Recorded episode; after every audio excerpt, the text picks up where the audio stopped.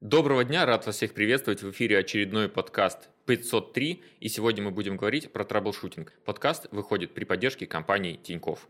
Сегодня мы выбрали тему, которая называется troubleshooting. Это все о том, как находить, идентифицировать, решать проблемы, обычно в какой-то системе, которая находится под нагрузкой, когда реальные пользователи на ней в данный момент работают. И для того, чтобы разобраться в этой теме полно и без каких-либо недоговоренностей, мы пригласили Марину Калитурину, тимлид SRE команды в компании Тиньков. Марина, привет! Всем привет, рада поучаствовать в подкасте. Здорово, что ты к нам пришла. Давай мы с тобой сразу попробуем зафиксировать то, о чем мы сегодня будем говорить. Ведь troubleshooting – это ну, довольно объемная тема, и нам хочется ее каким-то образом сузить. А, да, мне бы сегодня хотелось рассказать о том, э, как действовать инженерам вне зависимости от профессии. Это могут быть SRE ы, админы, э, девопсы, КУА, также и просто разработчики, аналитики в продакшене, когда там что-то ломается. И не теряться.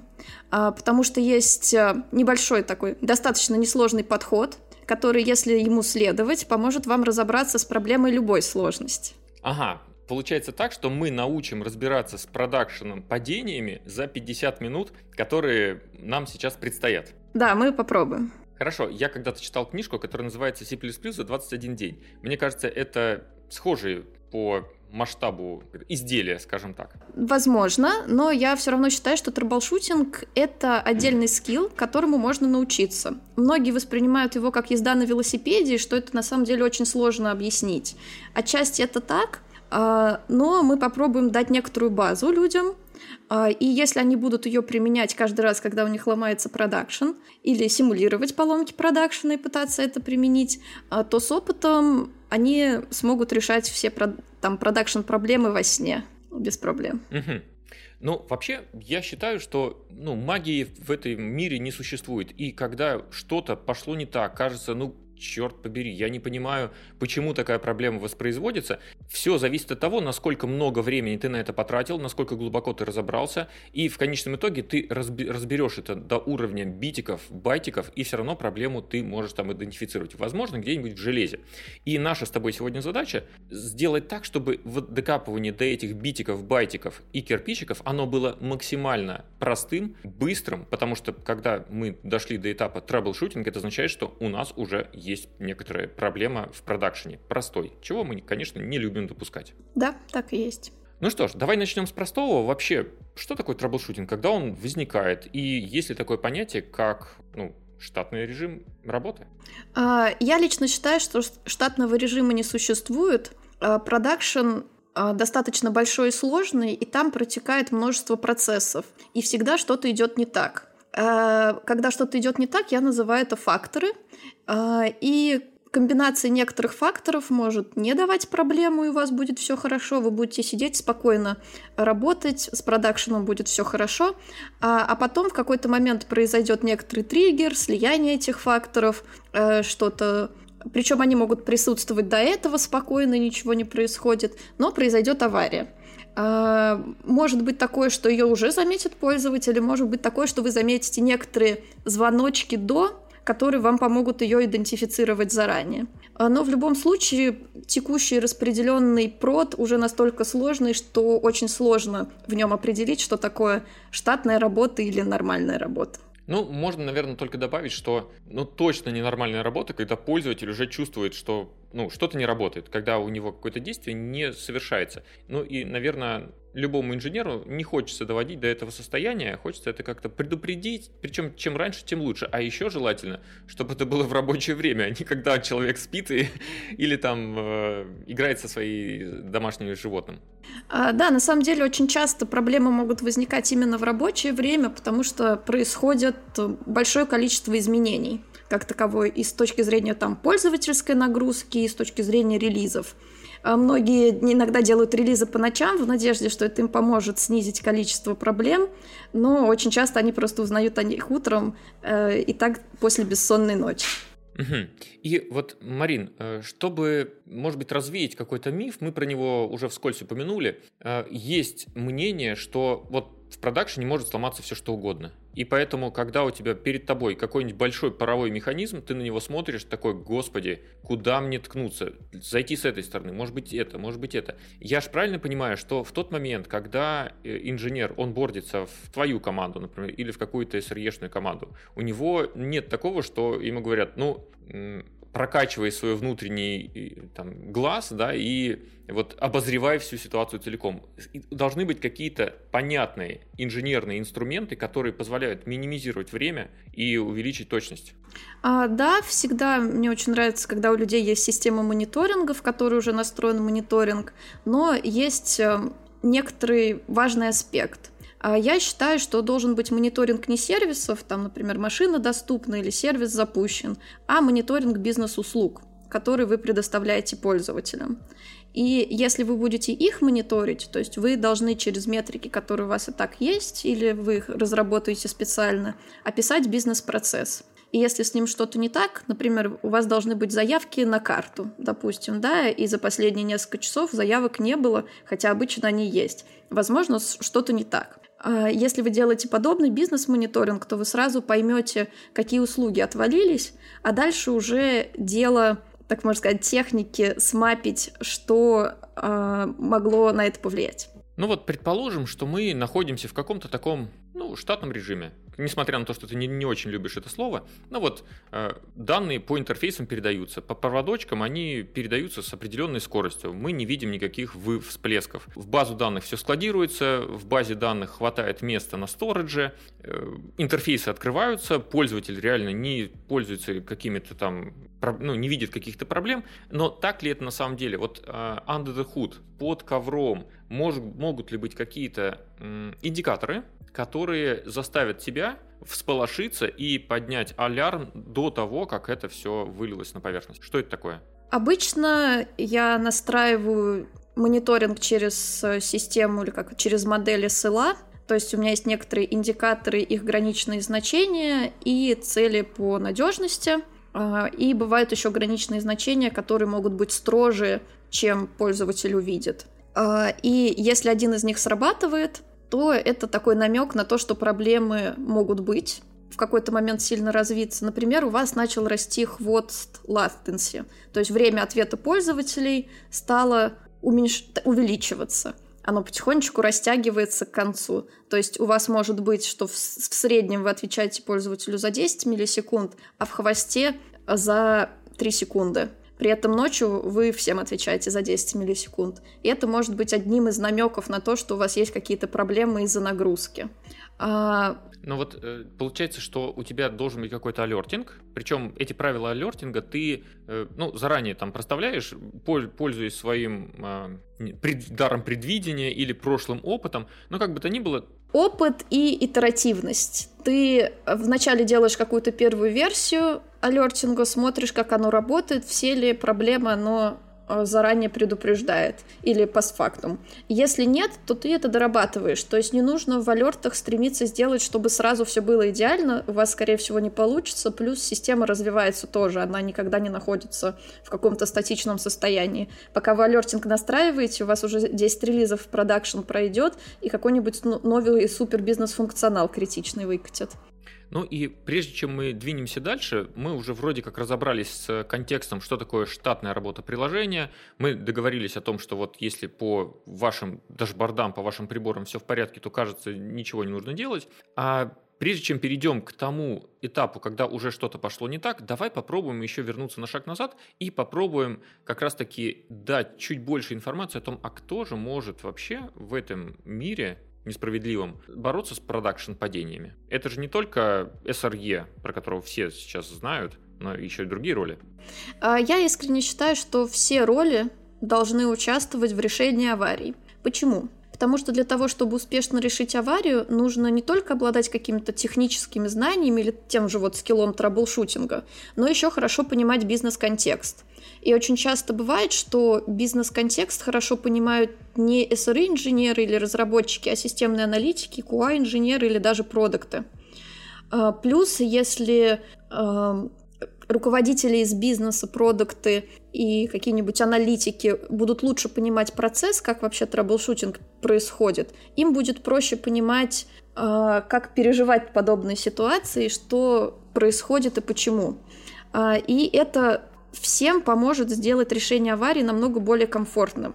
Потому что когда инженеры остаются один на один, у них может не хватать контекста относительно бизнес-понятий, важности, критичности услуг. А, возможно, они не знают конкретную реализацию, как это в коде сделано, которую могут знать разработчики. И вот эта коллаборация во время решения аварии, она очень важна. А, но периодически можно наблюдать совершенно другую картину, э, где люди пытаются спихнуть а, друг на друга ответственность и не коммуницировать. Вот мы стараем, постараемся сегодня рассказать, почему это не рабочая схема. Ну, предположу, что просто масштаб проблем, он зачастую настолько большой, что в одиночку у тебя не хватит ни квалификации, ни времени, ни, ни каких-то там человеческих ресурсов. Просто если ты будешь это один делать, ты там так и останешься в этом инциденте, а потом психотерапевт. Да, в голове на самом деле все это очень сложно удержать, даже если мы берем только технические какие-то э, понятия, очень часто есть эксперты в какой-то очень узкой области, э, которые тоже нужны, могут быть во время аварии.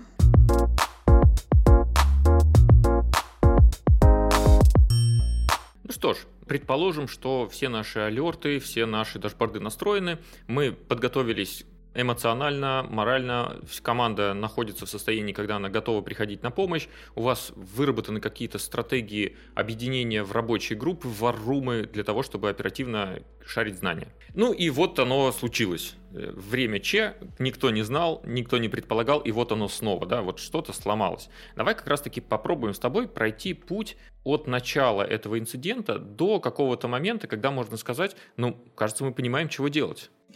А, Смотри, как я строю э, процесс решения аварии. Обычно у нас есть э, некоторые уведомления о том, что она началась. В идеале это должен быть алерт, который либо предсказал начало проблемы, либо уже подсветил ее. А, периодически случается такое, что и люди приходят, родственники звонят, что-то не так. А, да, как бы все не идеальны, не нужно как бы сильно расстраиваться по этому поводу, потому что в любом случае лучше, чем быстрее вы приступите, тем лучше, неважно откуда пришел. Но в идеале, чтобы ваша система это обнаружила. А, нам нужно в первую очередь определить критичность происходящего. И очень часто люди пытаются пропустить этот шаг и начинают быстро фиксить, и потом из-за того, что они недооценили или переоценили критичность, у них начинает процесс траблшутинга разваливаться. А, собственно, этот пункт а, часто еще в литературе называют триаж, термин из медицины. А, что нужно сделать? Нам нужно, во-первых, понять, какие бизнес-услуги были задеты, а во-вторых, оценить аудиторию, а, которая была задета и испытывает проблему с этими бизнес-услугами. А, и среди бизнес-услуг у нас могут быть услуги разной важности, и аудитории могут быть разного объема. А, то есть может быть супер важная а, услуга на одного клиента иметь такой же, такую же критичность, как не очень важная услуга на 10% ваших клиентов. И это еще помогает в дальнейшем Потому что если вдруг вы сразу понимаете, что у вас 100% продакшена легло, и ни у кого никакие услуги а, не работают, а, это немного вам развязывает руки для последующих экспериментов, чтобы вы смогли делать более рисковые вещи и починить. Потому что если у вас... А, ну из разряда горит, э, горит баня, гори и дом, да? Ну типа, а что может быть хуже, чем э, упавший продакшн? Ну, а вы в любом случае действиями можете сделать так, что решение еще затянется, но когда оно уже 100% и так, э, это все-таки можно быть более рисковым, чем если у вас 1% продакшена задет, и вы своими экспериментами можете сделать 100. Угу. Получается, что мы потряжили, оценили масштаб урона по аудитории, по ценности бизнес-услуг, э, посчитали какую-то там производную от этого всего, отранжировали и такие, вот, самая большая проблема заключается вот в этом. И попритизировали, сравнили одну с другой, э, там, и решили, что вот уровень воздействия на систему, он там катастрофический. Мы можем делать практически все, что угодно, и ничего мы не ухудшим. А дальше-то что? Часто бывает ситуация, когда у нас, например, э, SRE команда поддерживает несколько продуктов, и они параллельно сломались, и там тоже нужно кросс-продуктово некоторый анализ провести. А дальше происходит очень важный а, аспект. Это так называемые найм команды для починки продакшена. А, в литературе вы будете это встречать как хайринг, а, такой же термин. А, собственно, что нужно сделать? Вы, когда оценили критичность, можно понять, вы самостоятельно сможете решить эту проблему или вам нужна дополнительная помощь. И я считаю, что если вы понимаете, что вам нужна дополнительная помощь, не нужно геройствовать и пытаться решить самостоятельно. Стоит привлекать других людей к этому. И важно, чтобы были покрыты понимание бизнес-контекста, то есть, чтобы кто-то смог рассказать, какие услуги и почему они важные. Может быть, какие-то зависимости более сложные, чем, например, у вас было в описании алерта. А также техническая реализация. То есть, скорее всего, это должны быть разработчики сервисов, которые участвуют в оказании этих бизнес-услуг. А плюс, а, если вдруг вам не хватает технических знаний по вашему стеку, то можно пригласить экспертов чисто по этим знаниям. Они могут быть как э, там в вашей команде, просто сейчас, например, не дежурят, но если, например, э, вы ожидаете, что проблемы могут быть на уровне базы данных, то эксперт э, по этой базе данных, скорее всего, сильно сократит время решения аварии. Угу. Давай поговорим про то, вот как ты захайрила, и потом какие правила коммуникации вообще есть в команде. А, то есть обычно я стараюсь команду из трех-четырех человек организовать и собрать всех на созвоне. А, потому что по переписке все долго, и люди друг друга недопонимают, и очень часто аварии так быстро развиваются, что практически некогда печатать. А на созвоне коммуникации происходит очень сильно быстрее. И это помогает экономить время инцидента. А дальше можно распределить роли в команде. А, первая роль — это инцидент-менеджер. Это человек, собственно, который рулит всем процессом, который мы дальше обсудим. Контролирует шаги, а, контролирует, чтобы не было каких-то пересечений, экспериментов, э, которые могут вызвать проблемы сами по себе. И вторая роль, которая, я считаю, должна быть, это роль коммуникатора. Это человек, который за всем этим наблюдает, участвует, его основная обязанность — писать в чатик статусы. А, с одной стороны, это поможет сохранить таймлайн, что происходит, происходило в какой момент для дальнейшего разбора. А с другой стороны, а, человеку, который инцидент-менеджер сейчас, практически у него нет времени а, писать что-то в чат. И а, может быть такое, что куча людей наблюдает за проблемой, и они будут отвлекать. А если у них будет четкое состояние в чате, что происходит, они смогут обращаться туда и не отвлекать вот эту рабочую группу по аварии от решения аварии.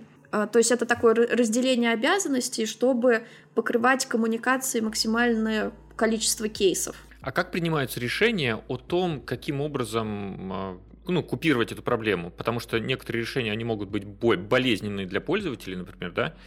А, я считаю, что вот та рабочая команда, которая собралась, она ответственна за принятие решений финальных. Очень часто бывают ситуации, что забегают руководители, которые типа откатите, накатите, отскейлите, ребутните и убегают в закат. А, я считаю, что если они непосредственно глубоко не участвуют в разборе аварий, то у них недостаточно контекста для принятия решений. А, то есть принимать решения должны именно те люди, которые ее непосредственно решают. Да, это сложно и можно ошибаться, это нормально, но тут, мне кажется, все держится на вере в свои силы, что в конце все сведется к хорошему результату. Угу. Ну хорошо, вот это мы собрались в ворруме, мы созвонились. Есть ли какие-то лайфхаки или best практики о, о том, как вообще быстро разобраться в проблематике? Угу. Ну вот смотри, после того, как мы сделали триаж, отсортировали наши проблемы, следующий шаг, который я делаю, это шаг исследований. А, прикол с шага исследований в том, что чем лучше вы подготовились к нему, тем проще его делать. Так называемая победа любит подготовку. А, то есть что в себя включает исследование? Мы опираемся на доступные нам инструменты по observability, так называемые метрики, логи и tracing. Нам нужно собрать информацию, собственно, о том, как наши сервисы себя ведут, и если что-то, э, как сказать, выделяющееся, на наш взгляд, очень сильно помогают дашборды здесь. То есть очень часто дашборды нужно делать, чтобы они подсвечивали проблему, но не указывали тебе на нее точно. Иначе это будет супер подробный дашборд, который будет грузиться 10 минут и вам некогда будет на него смотреть. Также э, хорошим вариантом, кроме наблюдений за метриками, обратить внимание на то, что незадолго до аварии происходило. То есть были ли какие-то релизы или изменения конфигурации или, возможно, пользовательской нагрузки. А, то есть, э, например, релиз мог быть выкачан две недели назад, но пользователи начали пользоваться им только сейчас. Также переключение а, фичи флагов тоже можно считать релизом. И также на этапе исследований можно оценить возможность воркараунда. То есть можем ли мы быстро приложить подорожник так, чтобы снизить критичность для пользователей. Перевести трафик, отключить какой-то функционал, чтобы спасти другой. И еще какие-то дополнительные изменения. Собственно, вот этот шаг исследования — это набрать как можно больше информации относительно происходящего.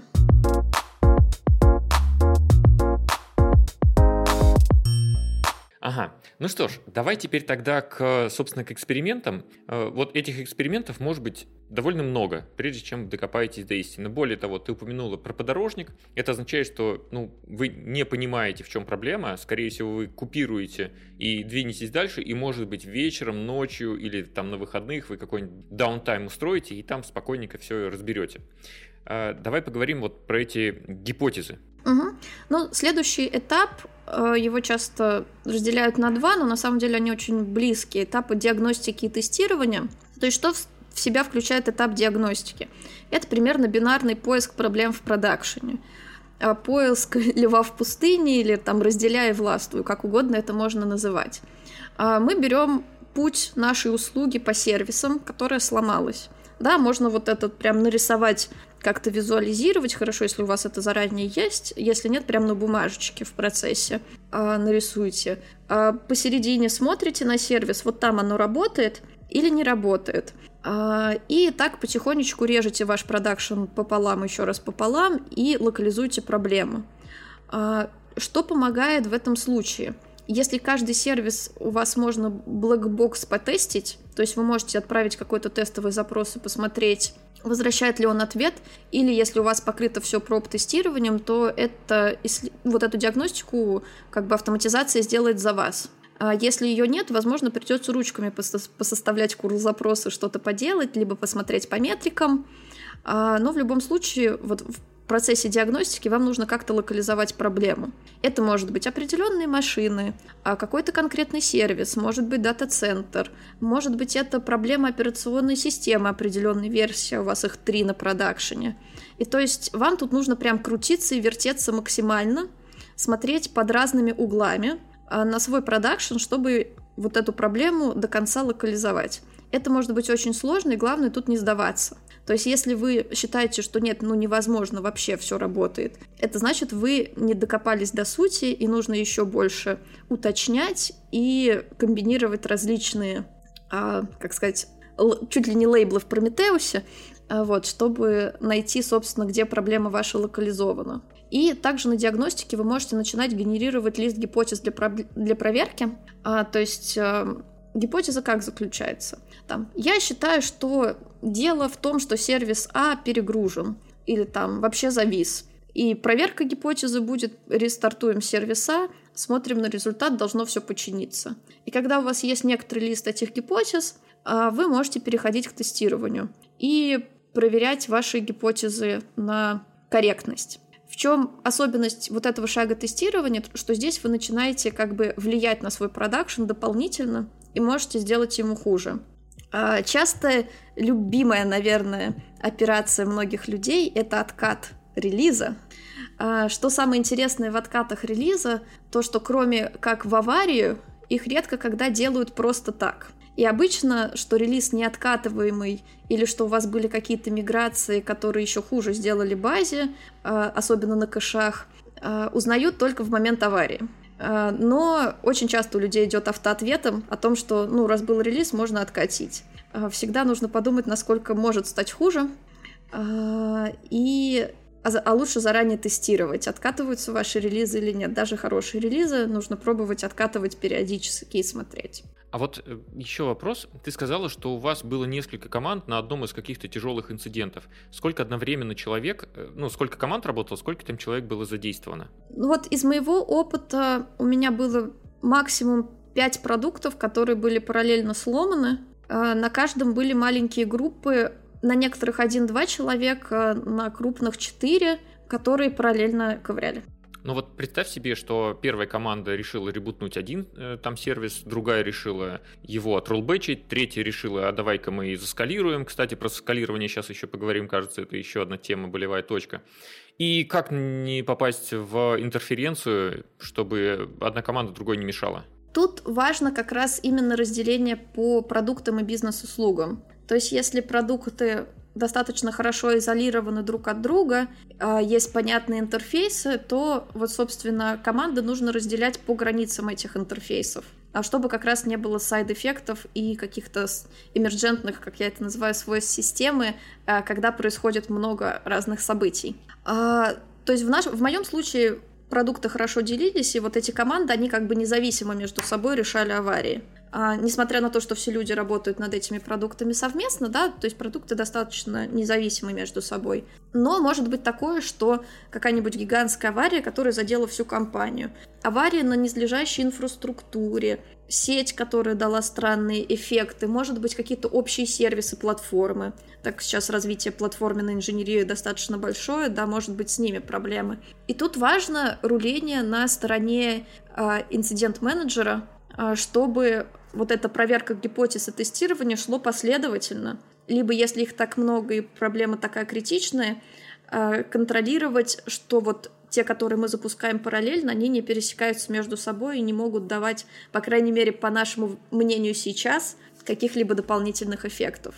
Поэтому, собственно, э, вот эта роль инцидент-менеджера, она достаточно э, сложная, и тут нужен опыт потому что тебе нужно очень быстро принимать достаточно сложные решения, на которые у тебя на самом деле нет времени подумать. Ты очень часто уже съезжаешь на автоответы. И чем больше у тебя опыта, тем лучше эти автоответы будут. Ага, Понятно. Но вот ты сказала про генерацию гипотез. Но для того, чтобы эти гипотезы генерировать, у тебя должен быть очень ну, как развесистый бэкграунд. Ты должен и про железо немножечко иногда знать, ты должен и про сеть, и про протоколы сетевые, и про операционную систему, не говоря уже об архитектуре и взаимодействии и устройстве сервисов. Как вообще все это нарабатывается, и можно ли ожидать, что вот, ну, от, можно ли ожидать это от какого-то среднестатистического разработчика или девопса? Я считаю, что в целом в голову одного человека, даже там СР-инженера, это практически не влезает. То есть, может быть, в течение жизни все эти знания могут там побывать, но вот в момент аварии, чтобы они все присутствовали, вероятность крайне маленькая.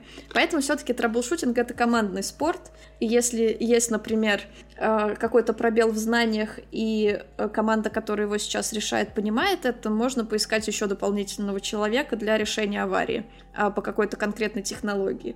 Но если его нет, иногда нужно прям начинать изучать в процессе. Ничего страшного в этом нет. А, намного лучше этого, ну, типа, намного лучше это изучать, чем этого вообще не делать и какое-то желанием показаться лучше растягивать аварию. Марина, я не могу умолчать об этой смешной коллизии, но тут что-то скакнуло в интернете, и я услышал вместо команды слово «панда». И получилось очень смешно, что э, нужно дать дать этой панде там помощь, что ли. Я такой думаю, панда это, ну, это обычный человек, у которого синие там черные круги под глазами. Я такой, это типичный э, член команды Марины. Отлично, да. Позитивный, милый, мягенький, тактильный. Э, еще, кстати говоря, ты уже два раза про это вскользь упомянула, вот приходит такой чайка менеджмент, и что он говорит? Так, не хватает вам чего-то, давайте-ка мы скольнемся, давайте мы там отроллбэчимся. А является ли вот это вот, ты уже сказала про роллбэк, что это не панацея, а скалинг? Да, как скейлинг, увеличение количества ресурсов на продакшене. Это вообще для меня отдельная боль, а, потому что в определенный момент э, вот моей работы в Тинькофф э, мои продукты за год выросли в 12 раз. И, так скажем, проблемы скейлинга я наелась вот за этот промежуток времени. А в чем а, суть? Скейлинг бывает двух видов. Это вертикальный, то есть когда мы берем, например, у нас у инстанса было два ядра и 4 памяти, мы делаем 4 ядра, 8 памяти. Либо горизонтальный скейлинг, когда у нас было, например, 10 инстансов, а мы такие хоба и 20 инстансов сделаем. Так вот, в чем суть? Очень часто люди, когда видят проблемы с производительностью, которые являются аварией для пользователей, мы, например, э, медленно работаем. Им кажется, что все и так понятно, мы уперлись в какой-то очень простенький ресурс, типа нам не хватает ЦПУ. А, и если мы его добавим каким-либо образом, то все будет хорошо и все пофиксится. И это очень такое опасное заблуждение, потому что обычно пользователи э, как бы генерируют какую-то нагрузку, но мы не понимаем, что на самом деле в продакшене происходит. У нас куча различных ресурсов, которые ограничены, и обычно это не только ЦПУ, но мы смотрим просто только на ЦПУ. Э, и когда мы можем расширять один ресурс, если мы не учтем, какой на самом деле был забит, мы можем ухудшить ситуацию, либо привести к тому, что мы переполним еще какие-то ресурсы. Например, мы сделали горизонтальный скейлинг, у нас закончились соединения на базе данных. Либо наши транзакции начали так проходить странно, что у нас там все в дедлоках. А, и очень часто есть пробелы в знаниях, что скейлинг может ни к чему не привести. То есть, например, у вас 100% ЦПУ утилизации, э, вы такие, о, два ядра, давайте сделаем 4. И вы не посмотрели, что 80% из этой утилизации это на самом деле EO-weight. И ваше расширение ресурсов ни на что не повлияет. При этом у скейлинга есть еще такая важная побочка. Если вам требуется рестарт чего-то, вы можете сбросить внутренние кэши прогретые. То есть, если там рестартанете машину или сервис, можете сбросить кэши. И часто они могут очень сильно спасать в этот момент. И когда вы их сбросите, вы узнаете, насколько сильно на самом деле нагружен ваш продакшн. А, и, скорее всего, из-за высокой латенции они не смогут наполниться и вам, возможно, придется ограничивать вообще весь трафик и потихонечку запускать пользователей, чтобы хоть как-то подняться. А, поэтому, если а, люди вообще хотят мочь в авариях делать скейлинг, то я рекомендую этот процесс построить и как бы на берегу, чтобы у нас были все инструменты, мы это делали не в ППХ, вся автоматизация, весь мониторинг. Потому что вот у меня были случаи даже в вот такой штатном режиме, слэш нормальной работе, а когда 40 инстансов работало, в проде все было хорошо, добавляешь 41, все разваливается. Убираешь без каких-либо рестартов, просто минус одна нода, все стабилизируется. И это можно было играть. Мне я тогда показывала менеджерам, они мне не верили. Вот, это было такое весел, веселое развлечение. А ты знаешь причину, да, почему это? А, да, там на базе lock и начи начинали пересекаться, из-за этого запросы начинали дольше работать, в итоге там корректных ответов было меньше. Вот, и пришлось э, scale ить базу, делать, можно сказать, такую ферму с репликами для того, чтобы сильно от scale ить продакшн. То есть в один instance это уже не убиралось.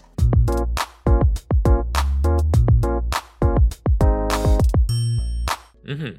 Ну хорошо. Кажется, что мы подразобрались с тем, как действовать инженеру в случае инцидента, разобрали, что очень важно включать в работу команду, иметь чек-листы, заранее проверить доступы, чтобы не было такого, что ты пришел на какую-то машину, у тебя там нету прав на просмотр какой-нибудь дашборды, и ты думаешь, господи, кого бы тут дернуть, давайте-ка еще вот Петю пригласим, потому что у него вроде как есть доступ.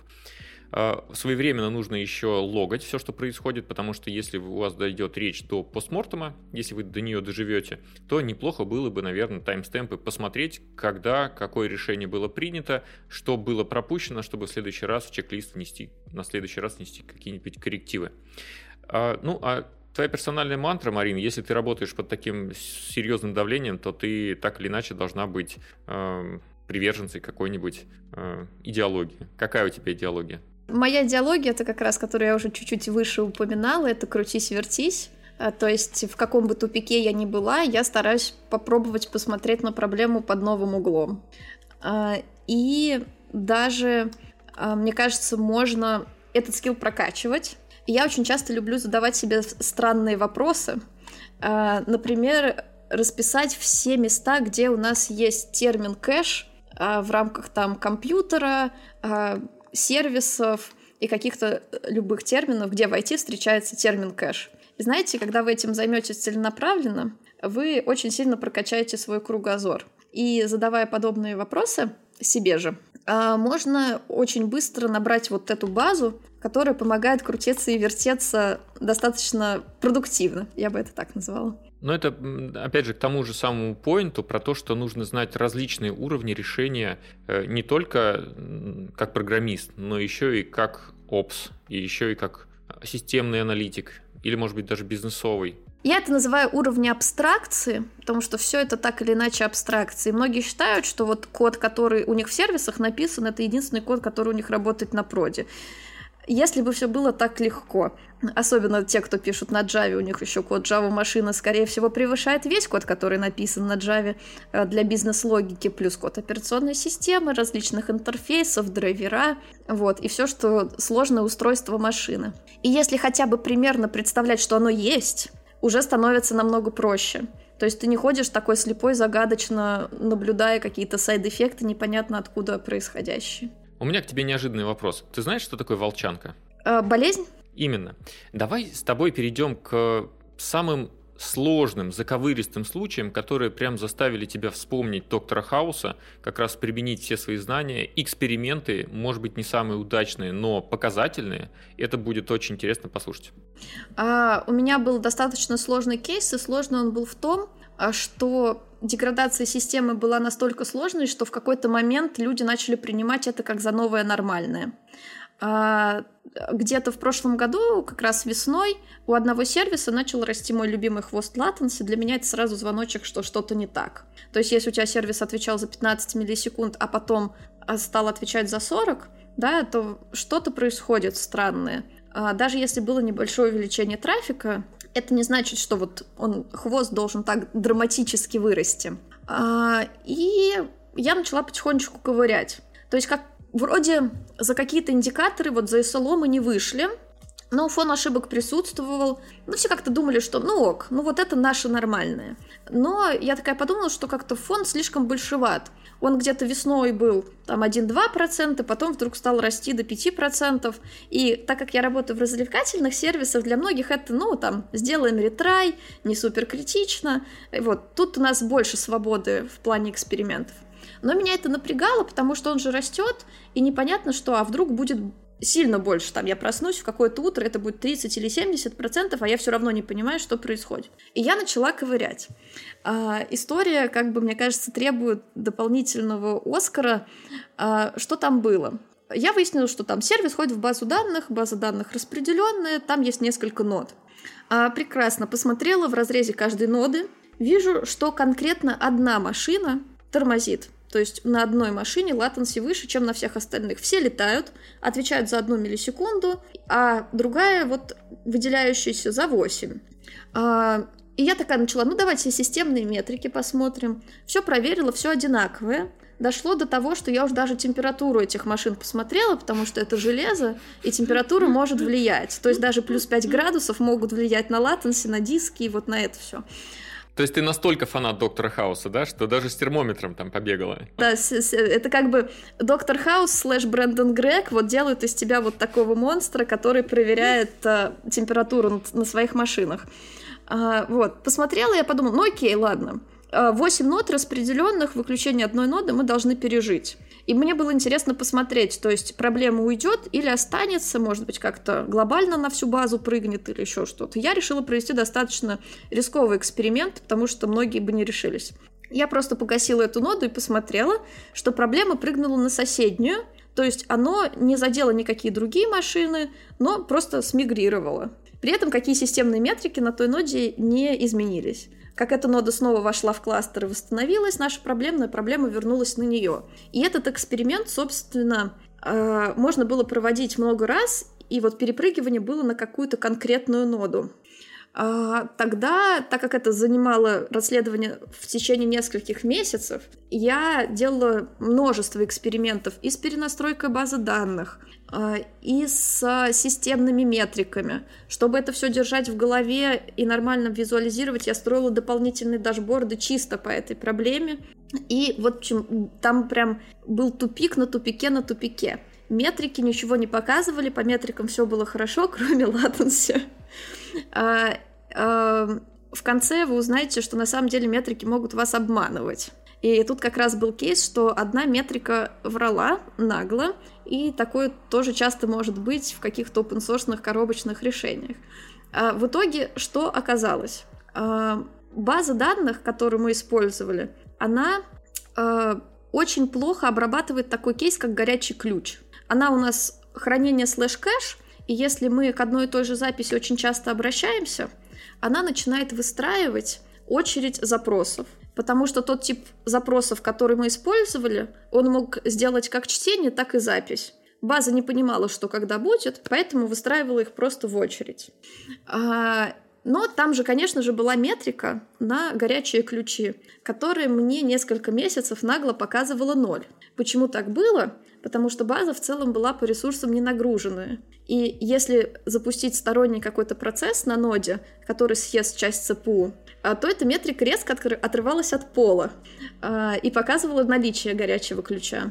А, так что иногда метрики, которые хоть как-то описывают нагруженность, могут плохо работать, если на самом деле по системным метрикам ваш сервис не нагружен. И это был очень такой горький урок. А, собственно, окей, нашли мы горячий ключ. Это оказалось дефолтный айдишник. Собственно, что было?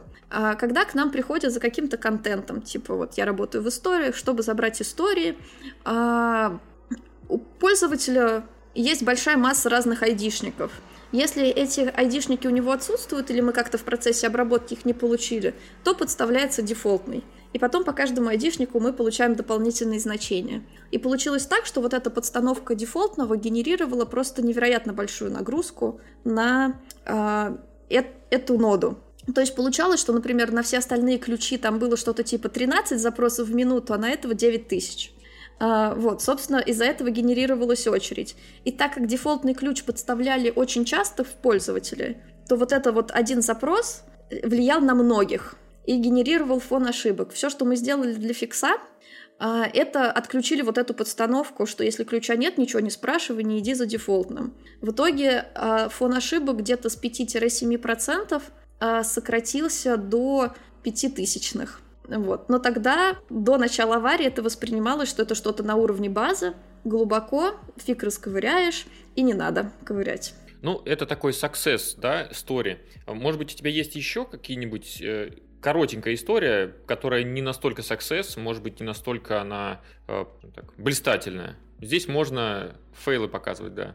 Да, ну, да, бывают проблемы, которые, например, очень редко воспроизводятся, и их сложно уловить и на тесте они не воспроизводятся. Особенно вот у меня лично это с плюсовыми сервисами, есть часть сервисов, написанных на плюсах. У меня были кейсы, когда то, как сервис при нагрузке скелет свои потоки, убивает шедулер операционной системы.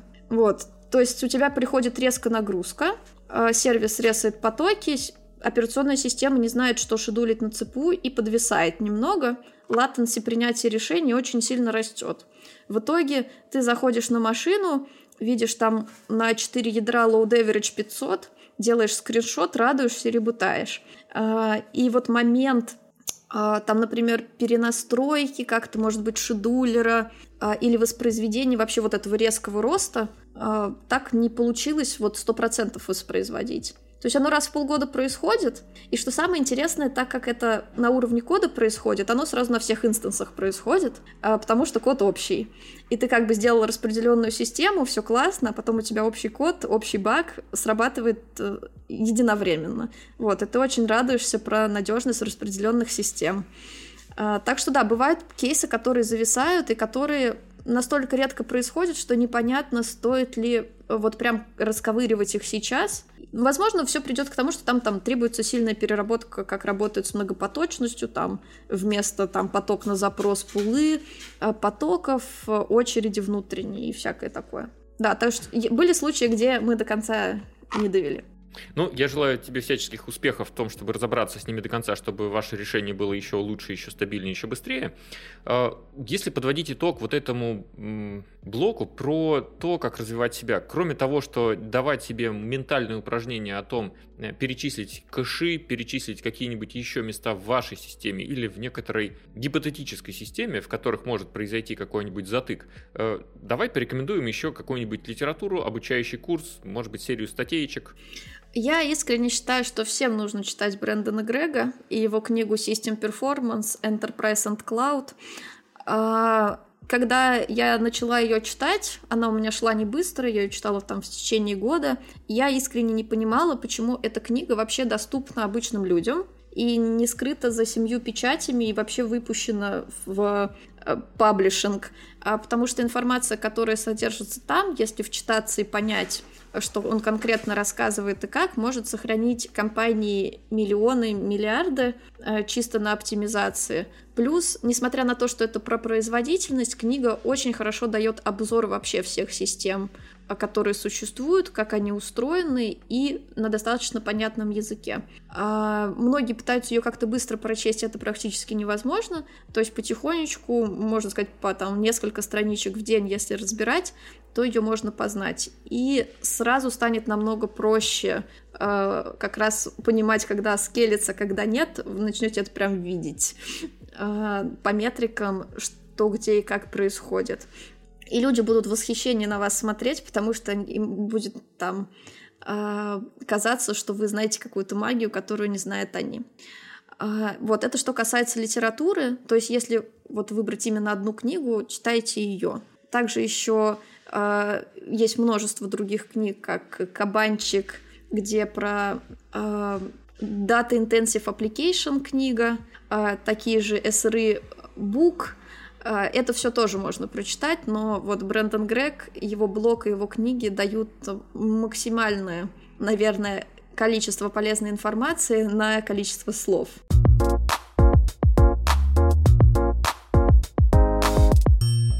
Мы с тобой прекрасно прошлись по надежности софтверных решений, немножечко даже хард затронули, но ни для кого не секрет, что решения эксплуатируются людьми. У людей есть свои собственные особенности, и давай с тобой поговорим про надежность команд. А, да, я тоже считаю, что это очень важный аспект, а, потому что траблшутят лучше те, кто хочет это делать. И если команда находится на грани выгорания или уже давным-давно велдан прожарки, а, то траблшутить они уже их не очень хотят, и на мелкие проблемы будут забивать, а крупные будут сидеть с как это унылой миной и хотеть побыстрее от этого избавиться, нежели разобраться. А, поэтому я как раз часто обращаю внимание и в своей команде, и в командах разработки, с которыми я работаю, чтобы, во-первых, у нас общая культура была достаточно такой позитивной и ровной. То есть э, мы могли нормально решать конфликты, даже если это там в рамках одной команды разработки, чтобы они не накапливались, мы их разрешали. А чтобы у нас не было конфликтов с бизнесом, чтобы у нас коммуникации были э, достаточно ровные, а, и как бы спокойные. То есть, чтобы не было найти виноватого, а было желание решить проблему. А, также дополнительное как это, увеличение надежности команды делает то, что вы шарите скиллы. А, то есть у вас разработчики знают несколько сервисов и должны знать, хотя бы понимать, что делают их соседи. А, и также, что не только SRE чинят сбои. Если все умеют чинить сбои, то у вас вместо нескольких человек, которые знают этот скилл эксклюзивно, а, имеют, э, это могут делать многие. И это очень помогает. А, собственно, также вот проблема, с которой я борюсь, и еще в процессе ее победы, что очень много завязывается часто на там лида SRE или лида разработки. Что что всегда привлекают, всегда тегают, а, все встает, если человека нет, боятся принять решение и подобные сайд-эффекты. С этим тоже можно бороться. Иногда я специально там пихаю какую-то проблему разработчикам и сваливаю в закат, вот, чтобы дать им вот как раз возможность ее самостоятельно решить и не ожидать, что они будут всегда решены другими людьми. А, ну и также я очень часто слежу за а, своей, своей отказоустойчивостью, я бы так сказала, а, что а, если я уставшая, плохо сплю и мало ем, то мой мозг сильно хуже работает. Например, чтобы фиксить это, я завела собаку, и теперь у меня есть э, инженер по надежности моей нервной системы, э, который мне помогает э, контролировать мой режим, и как он вырастет, мы скоро будем ходить на прогулки. А, вот, и я рассчитываю на то, что это поможет мне лучше как бы концентрироваться на работе и переключаться с нее, а тем самым сделает из меня лучшего инженера, чем я сейчас. Заводить собачек, да. Ну что ж, Кажется, что настало время подводить итоги. Мы сегодня с тобой, Марин, прошлись по тому, что такое триаж, что такое нормальная работа системы. Мы разобрались в том, как диагностировать, как э, генерировать гипотезы, как их тестировать, э, что этот процесс, он на самом деле никогда не остановится, и зачастую приходится возвращаться на шаг, на два, на три назад, потому что может быть такое, что триаж был неправильно произведен, гипотеза не сработала, эксперимент показал, что мы копаем вообще не туда. Или сделали и... хуже. Мое любимое, когда все было на 1%, мы поэкспериментировали, немного ушли не туда, и теперь у нас проблема сильно хуже, чем была. Знаешь, у программистов есть такая шутка про то, что если у вас есть в проекте э, проблема, используйте регулярное выражение. Оно, типа, решает большинство проблем. Но теперь у вас в проекте два, две проблемы. Предыдущее еще регулярное выражение. Ну, так и здесь. По поводу дат, можно еще добавить, у меня как раз была э, не так давно, где-то с полгода авария, э, где начала утекать память. Э, мы пофиксили утечку памяти, не разобравшись в том, что стало, например, триггером утечки памяти, типа, почему она вдруг внезапно стала. Вот, а оказалось, что это был бесконечный вайл-цикл, который внезапно стал бесконечным. Суммарно мы это искали 6 часов. Uh, да, и, и узнали о том, что это не утечка памяти, когда мы ее пофиксили, а сервис-то не починился. Вот. Так что uh, опыт с опытом как бы uh, приходит, конечно, умение траблшутить, но иногда бывают очень веселые кейсы все равно. Ну, это, наверное, просто в подтверждение твоих слов о том, что человек должен э, в первую очередь быть отдохнувшим, усталым и готовым решать эту проблему, потому что закон конвея, мне кажется, здесь тоже может влиять. Ты будешь так, точно так же реагировать на рабочие задачи, как ты себя чувствуешь. В том числе, когда человек разговаривает, он же в лексике использует слова, которые отражают его внутреннее или внешнее состояние. Да, мне еще кажется, что когда ты уставший, сложнее бороться с какими-то когнитивными искажениями, а, то есть, если, например, часто проблема была из- из-за какого-то триггера, мы там, например, тоже а, подумали, что это вот проблема старая известная, мы ее тысячу раз видели, и вот из-за этого память утекает, сейчас мы все ребутнем или рестартанем, а, сделаем какой-то быстрый фикс, и все починится. Вот, а оказалось все намного сложнее. И когда ты бодр и весел, тебе намного проще сопротивляться вот этим вот искажениям. А когда ты уже уставший, и хочется побыстрее закончить, вот мозг эм, сваливается в этот режим «бей или беги», вот, высокого стресса, и ты начинаешь прям принимать решения вот только бы отстали, и обычно это сильно влияет на аварии. И мне кажется, как раз э, э, бизнес э, э так сказать, руководители, которые заинтересованы в том, что их, если, чтобы их продукт работал надежно, должны как раз контролировать нагрузку и выгорание своих и разработчиков, и инженеров тоже потому что они очень часто влияют на объем задач, которые приходят, а, и могут этим рулить очень хорошо. Ну, наверное, такой неожиданный вопрос. А вообще сбои это нормально? Да, это обычная работа. На этом я тогда предлагаю нам заканчивать. Спасибо тебе, что пришла к нам в подкаст. Это было содержательно, интересно. Я надеюсь, тебе тоже понравилось. Ну и, наконец, последнее. Что бы ты хотела изменить в твоей жизни, в жизни вообще, в, в айтишке? А, я искренне считаю, что сейчас в профессии СРИ очень мало девушек. А, так как я, с одной стороны, нанимаю себе в команду, я участвую в процессе подбора и вижу, что у нас э, входящий поток где-то, наверное, на тысячу вакансий, точнее, кандидатов, а, около трех-четырех девушек. Я считаю, что это очень мало. Поэтому, если есть девушки, которые а, готовы попробовать, но не решаются или считают, что эта профессия не для них, а, переставайте так думать и приходите. Мне тысячу раз, наверное, говорили разные люди, что это не может быть мне интересно или эта профессия не для меня. Плюйте на всех.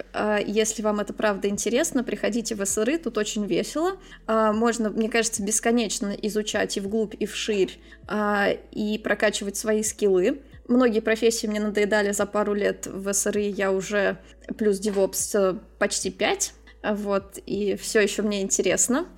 Так что тут, можно сказать, большое поле для роста и не нужно стесняться на него претендовать. Будет весело, говорили они, приходи к нам в DevOps, приходи к нам к СРГ, да, Марин? Да, да, да. Вот, мне кажется, если будут мои подчиненные джуны слушать, которых я набрала со стажировки девочек, и они не очень понимали, куда шли, они будут в восторге от вот этого.